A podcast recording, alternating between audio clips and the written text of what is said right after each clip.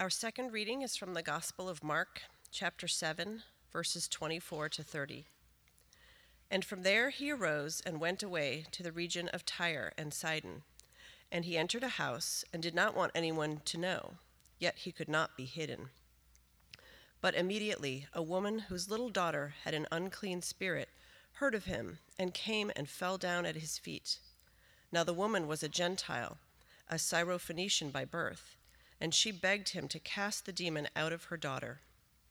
And he said to her, Let the children be fed first for it is not right to take the children's bread and throw it to the dogs. But she answered him, Yes, Lord, yet even the dogs under the table eat the children's crumbs. And he said to her, For this statement you may go your way. The demon has left your daughter. And she went home and found the child lying in bed and the demon gone. The word of the Lord. How do you access or connect to God? how are we supposed to approach God? There's a couple of different ways that people think about approaching God. The traditional or ancient view, the religious perspective, is you need to fear God.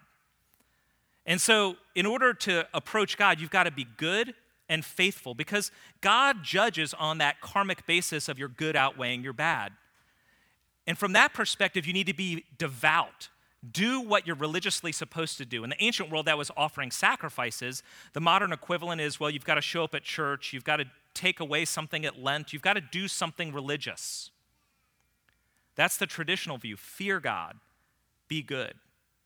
The more modern view of God is that God is not this judge to be feared, but is really just a spiritual force, kind of like in Star Wars. It's in, around everything. Really, you just need to tap into it some way. And in that sense, the purpose, the aim is to get spiritual, to find peace. But the approach to God is really just going internal, it's psychological. It's I'm going to find peace on my own through these practices that I'm doing. The Bible suggests there's another approach. There's another way to approach God, and we see that in Mark 7. We see the other way to approach and connect with God in the story of a woman, a very unlikely woman, who comes to and approaches and connects with Jesus. So the setting is this in Mark 7 Jesus and his disciples, a dozen, two dozen of his close friends, go to the region of Tyre and Sidon. That's in modern day Lebanon, so north of Israel. Now, Tyre and Sidon, you have to understand, it's hard for us to get our heads around, wasn't super far away from Israel, but in that day and age, they were arch enemies of the Israelites, of Jewish people. It goes back through hundreds of years of history where they were political enemies. There had been wars fought between the Israelites and the people of Tyre and Sidon. But also tied into that was their religious paganism. The Jews were very faithful covenant followers. They worshiped Yahweh God and the people of Tyre and Sidon were pagans, idolaters. So the people of Tyre and Sidon were in every way the enemies of a Jewish person like Jesus. And yet Jesus takes his disciples and goes and travels there. And he goes, it says, and stays in somebody's house as the guest of honor in that house. He's there as the guest of honor. And then we read that this whole encounter, they're hoping to just get away from their busyness, the, all the work that they've been doing and instead, a woman interrupts. We read in verse 25 and 26 A woman whose little daughter was possessed by an unclean spirit heard of him, heard of Jesus, and came and fell down at his feet. Now, the woman was a Gentile, a Syrophoenician by birth, and she begged Jesus, begged him to cast the demon out of her daughter. So we're going to gloss over some of the things that are in here, but there's a couple of key words in here that the original readers would have understood and that the disciples following Jesus, they, they jumped out to him. They were a woman, a Gentile, a Syrophoenician, and demon. You see, in that day and age, women were second class citizens in every possible way. It was so much so that a woman's testimony was not admissible in court because you can't trust a woman. And on top of that, women only had their rights through a male a husband, a father, or a brother. A faithful Jewish person would never have spoken with a woman that he was not related to in public. Rabbis went a step further. Rabbis wouldn't even speak to their own family members if they were female in a public setting. It was unseemly. Who knows what it might imply? And one step even further than that is that this woman has no male name associated with her. In that day and age, the way that you identified somebody, especially if they were female, was the woman whose husband was, the woman whose father is, the hu- woman whose son is. This woman has no male associated with her, implying she has a morally questionable background.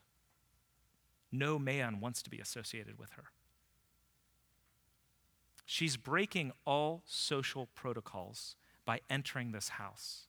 And on top of that, she is a Gentile Syrophoenician with a daughter with a demon. This means she is the wrong ethnicity, the wrong nationality, the wrong religion. She is an enemy in every possible way. She is a complete outsider to Jesus and his disciples in that day and age. She has no grounds for entering the house and approaching Jesus, but she does. This was not only highly unusual, it could be actually dangerous for her. But she enters because she's desperate. She's desperate for what she believes Jesus can provide her daughter. And so she enters. And then what happens is an exchange, a discourse between Jesus and this woman. The woman begs that Jesus would heal her daughter. And Jesus replies with one of the most confounding statements associated with Jesus ever. He says, he, uh, let me read it so I don't get it wrong here. Jesus said to her, Let the children be fed first, for it is not right to take the children's bread and throw it to the dogs. We read that and it sounds something like this Hey, dog, why should I give you some bread? This woman is coming begging for healing, and Jesus calls her a dog. And in that day and age, dogs were not lovely pets that you cuddled up with. They were unclean, they, they scavenged, they were out in the streets, they were mangy. You did not let them in your home for the most part. It was a term of dismissal and of prejudice. What's Jesus doing here? Well, on one level, he's testing her. He's testing her pride. How would she respond? Would she defend herself? You can't call me that. Would she leave completely embarrassed? Would she fight him? And if we enter in, we think, well, what would you do? What would I do? He's also testing the disciples. See, the disciples, by being Jewish men, had natural prejudices against women, Gentiles, Syrophoenicians, and anybody who had demons.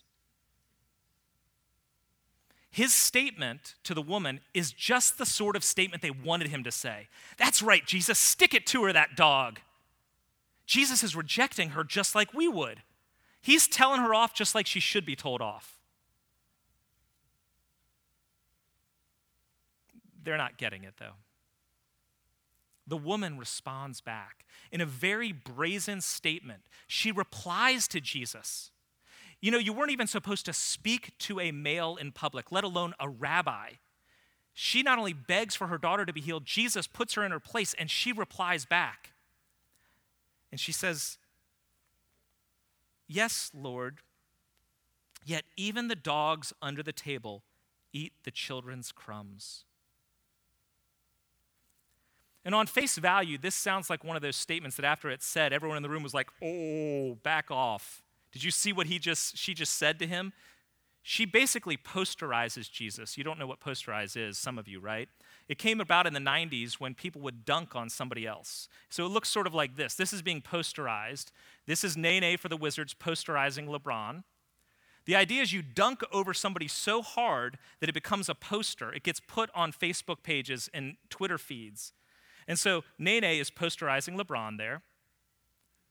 And it almost seems like the woman's reply is posterizing Jesus, taking somebody who's more well known, more honored, more highly recognized, and putting him in his place.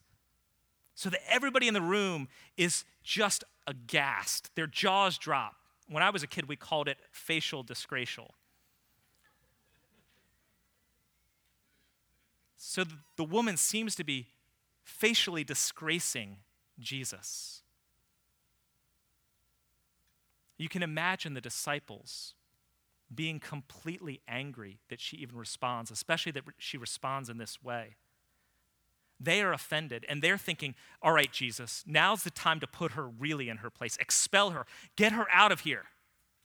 But he doesn't. And that's because she wasn't really trying to affront Jesus. There's more going on in her reply than maybe we see on first read. Jesus' response back to her is not to put her in her place the way we would think or the disciples would have thought. He says, For this statement, you may go. Go your way. The demon has left your daughter. He completely affirms her. You know, several commentators noted that she is the first human in the gospel stories to understand one of Jesus' parables. The disciples are following along, and Jesus tells all these parables, and they're like, What was that about?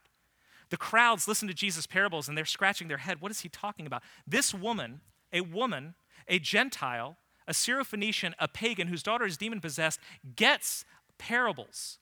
Jesus is actually telling a parable about the kingdom of God. Let the children receive the bread first, not the dogs. And she does what you're actually supposed to do anytime you read a parable. You're supposed to write yourself into the story. Jesus has written her into the story, he's called her a dog. She accepts that designation. She accepts the role. Okay, Jesus, I am a dog. I'm not worthy of you. But then she does what you're also supposed to do with a parable. She not only writes herself in, she writes the ending of the parable using gospel narrative understanding. She understands that Jesus is a man of power and of grace. He doesn't operate on the basis of deserving, but on the basis of mercy for those who come and appeal to it. She says, Yes, but even the dogs get the crumbs that fall under the table. Jesus, all I need is your crumbs and that will be enough for me. Think about this. She's not saying, Jesus, give me what I deserve on the basis of who I am. She's saying the opposite. She's saying, give me what I don't deserve on the basis of who you are.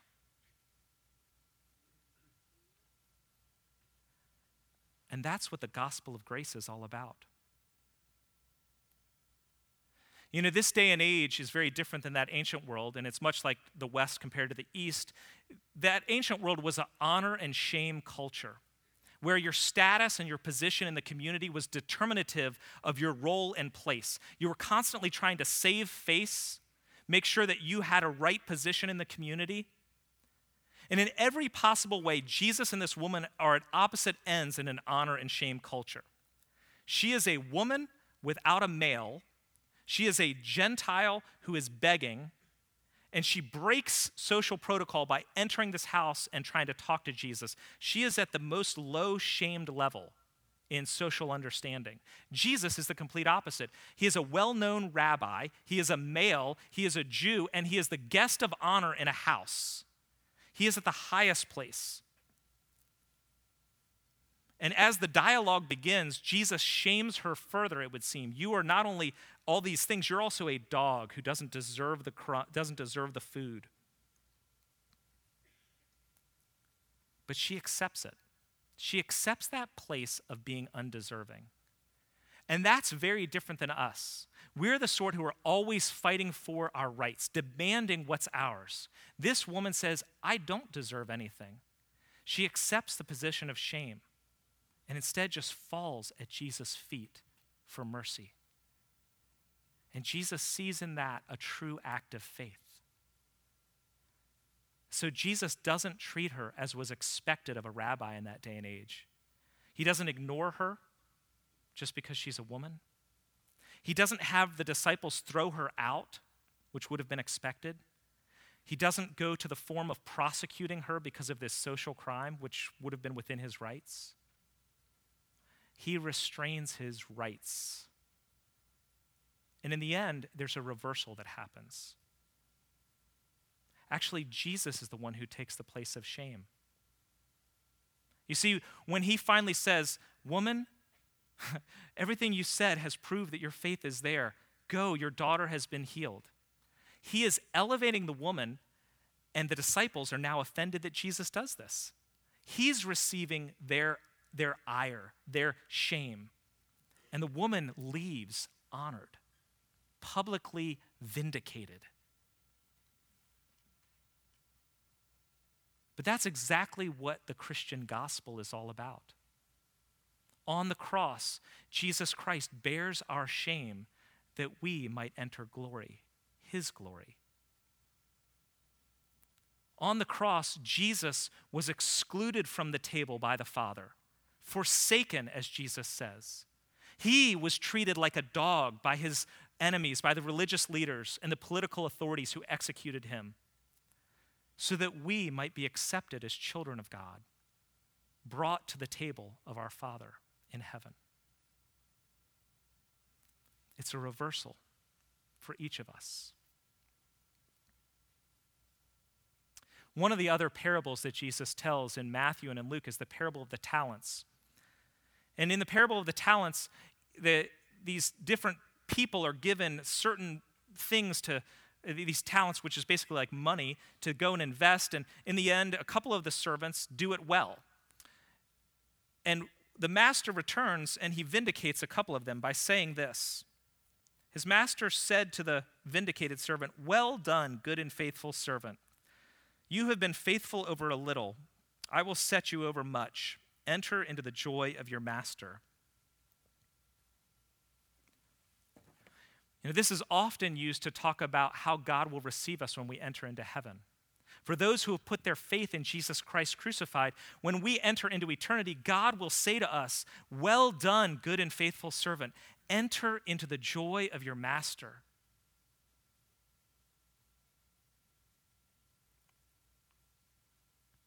But if any of us are really honest, that's going to be a very embarrassing time. God knows everything we've ever done or thought. Well done, good and faithful servant. But I, I'm really not that good. He knows about those, everything I've said, thought.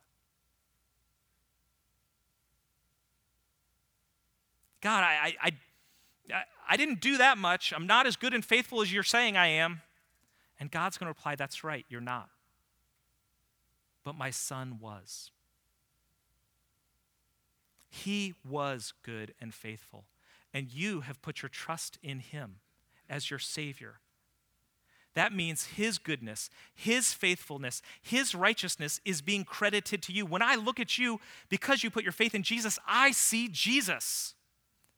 So when I say, Well done, good and faithful servant, I look at you as if I'm looking at my own son.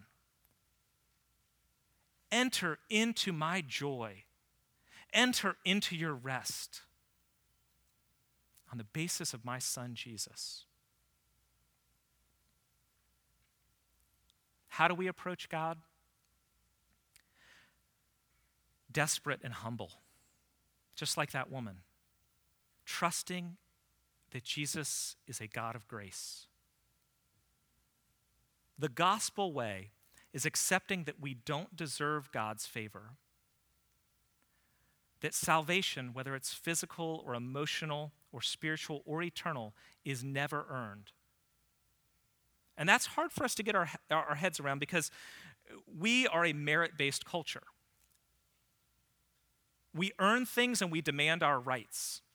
So most of us have an approach that's something like God owes me in the end because I'm actually pretty good. Jesus tells the parable of the prodigal son, but the parable is really about the older brother in the story who is completely indignant. He tells the father in the parable, Father, all these years I've slaved for you, and you never even gave me a goat. And for some of us, that's our approach to God. God, all these years I've been pretty good, and this is the life you've given me? Or surely when the end comes, I get to go to heaven because look at everything I've done. I've earned it.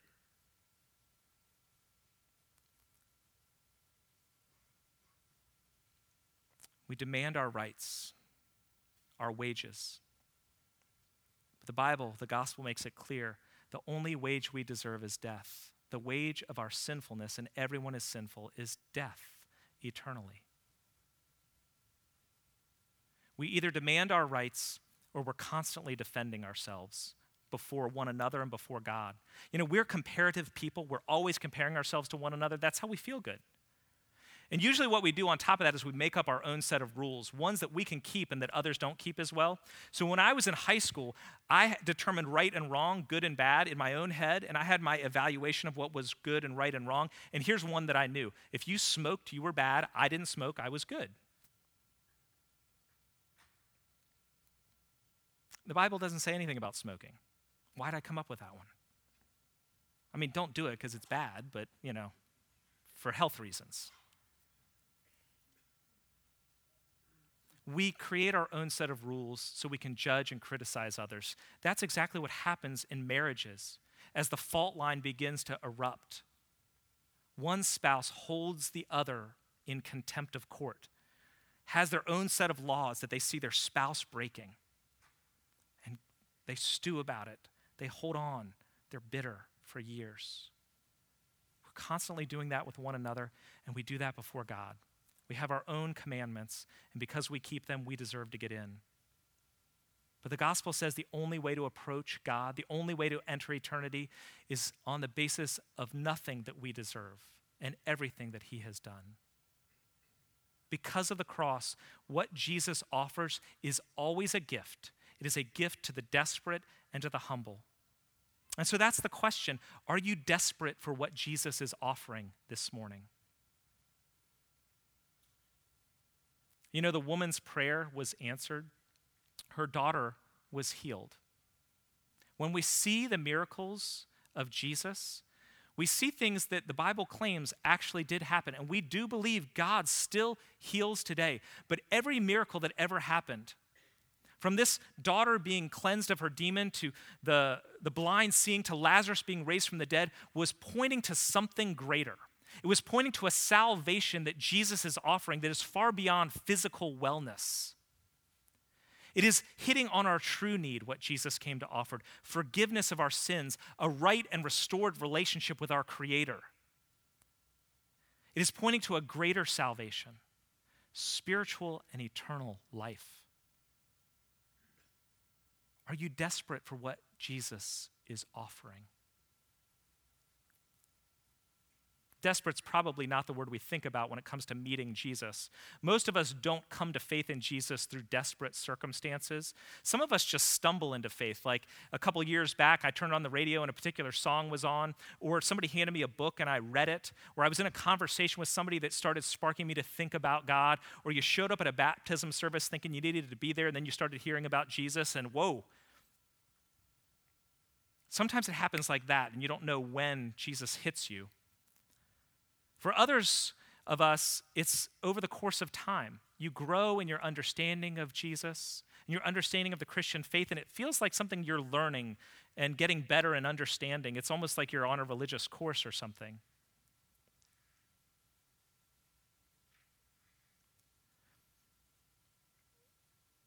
But ultimately, none of us truly get Jesus. None of us receive what he's fully offering until we realize how morally undeserving and how spiritually desperate we are. It's where we come to faith in Christ. It's also how we grow in our faith in Christ. We keep realizing how undeserving we are and how spiritually desperate we are. And we keep falling at Jesus' feet day in and day out so that we can experience the grace and goodness and salvation of God again and again and again. Until that day, which will come for every one of us when we get to the end. And if our faith is in Jesus, the very next thought, the very next memory, the very next thing in our head will be the Father saying, Well done. Well done, good and faithful servant. Enter into the joy of your Father. Come and rest. Let's pray.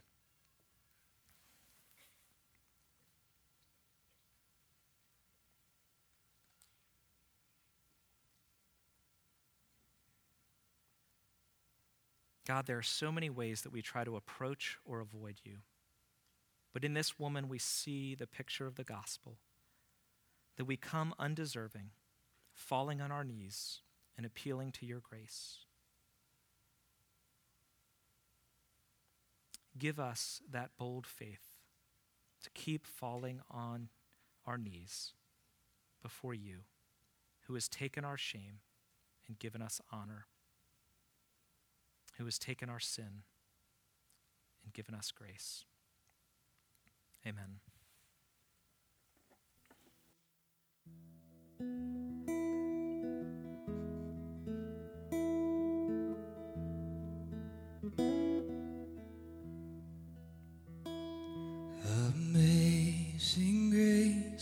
How sweet the sound that saved a wretch like me.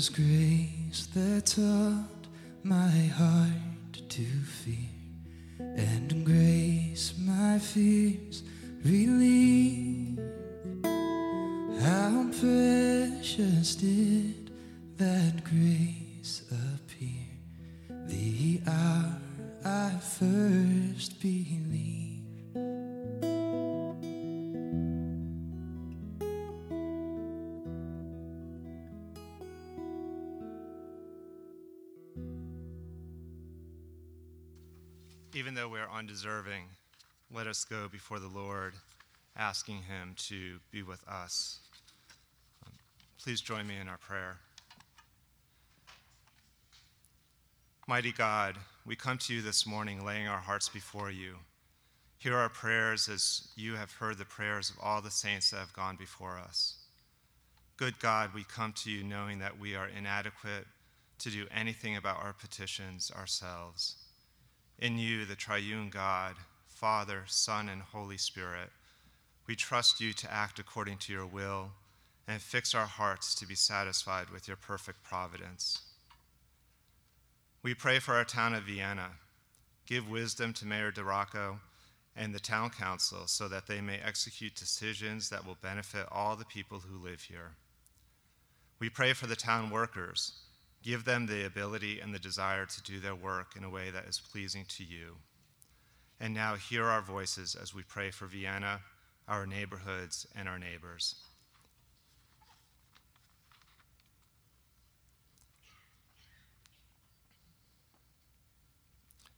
Lord, in your mercy. We also pray this morning for our high school students, particularly those who are away at the breakaway retreat. We pray that this weekend is one that your Spirit has penetrated deep into their hearts. We pray for Rod Nunez as he leads the high schoolers. Continue to give him wisdom, compassion, and a voice to be heard by the students. Hear, Lord, our prayers for the high school students at this church.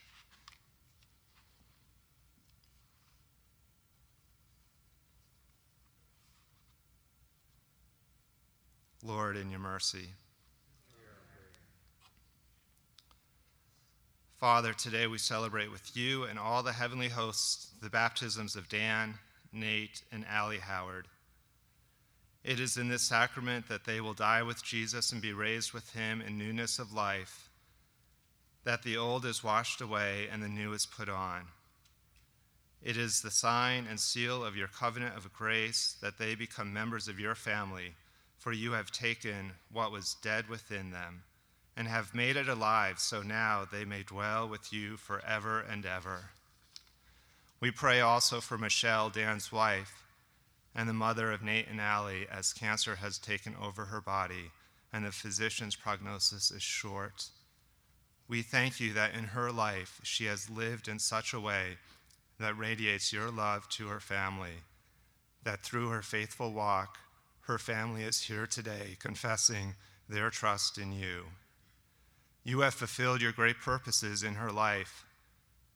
And just as her family will one day be with you for eternity, Our hearts sleep when we think that she too will live in glory, free of suffering, free of sickness, and free of pain. But Lord, but Lord, please keep her here with us as a testimony of your great power.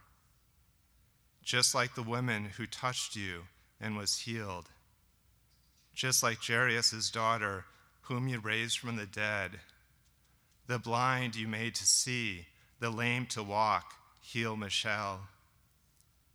Father, you have performed the miracle of saving faith, taking what was once dead and now making it alive. We pray that you will take what is dead in her body and make it alive. Now, we as a congregation lift our voices to you in prayer for Michelle and her family, some because Michelle is dear to us, and for all of us because you are the great physician and we believe you do great things. Let us pray.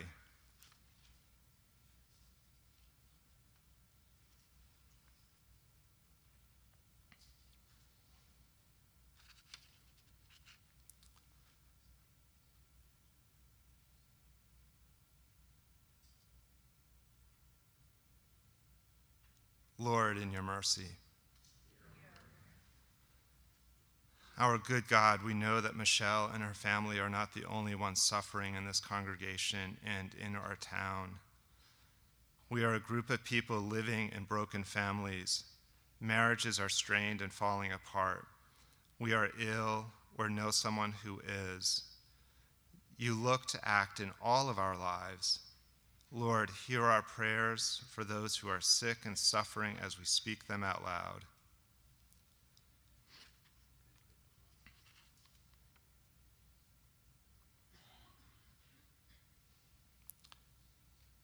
Lord, in your mercy. Now, with courage, because Christ has conquered death, we look now into our own hearts and confess our sins quietly before you, followed by our corporate prayer of confession. Hear us now.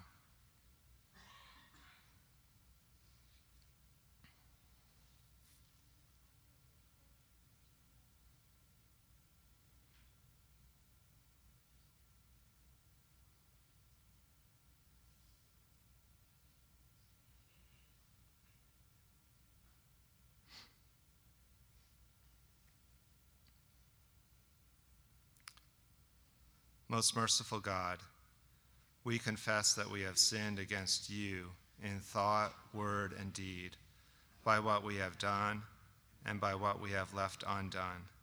We have not loved you with our whole heart. We have not loved our neighbors as ourselves. We are truly sorry and humbly repent for the sake of your Son, Jesus Christ. Have mercy on us and forgive us, that we might delight in your will and walk in your ways to the glory of your name. Amen.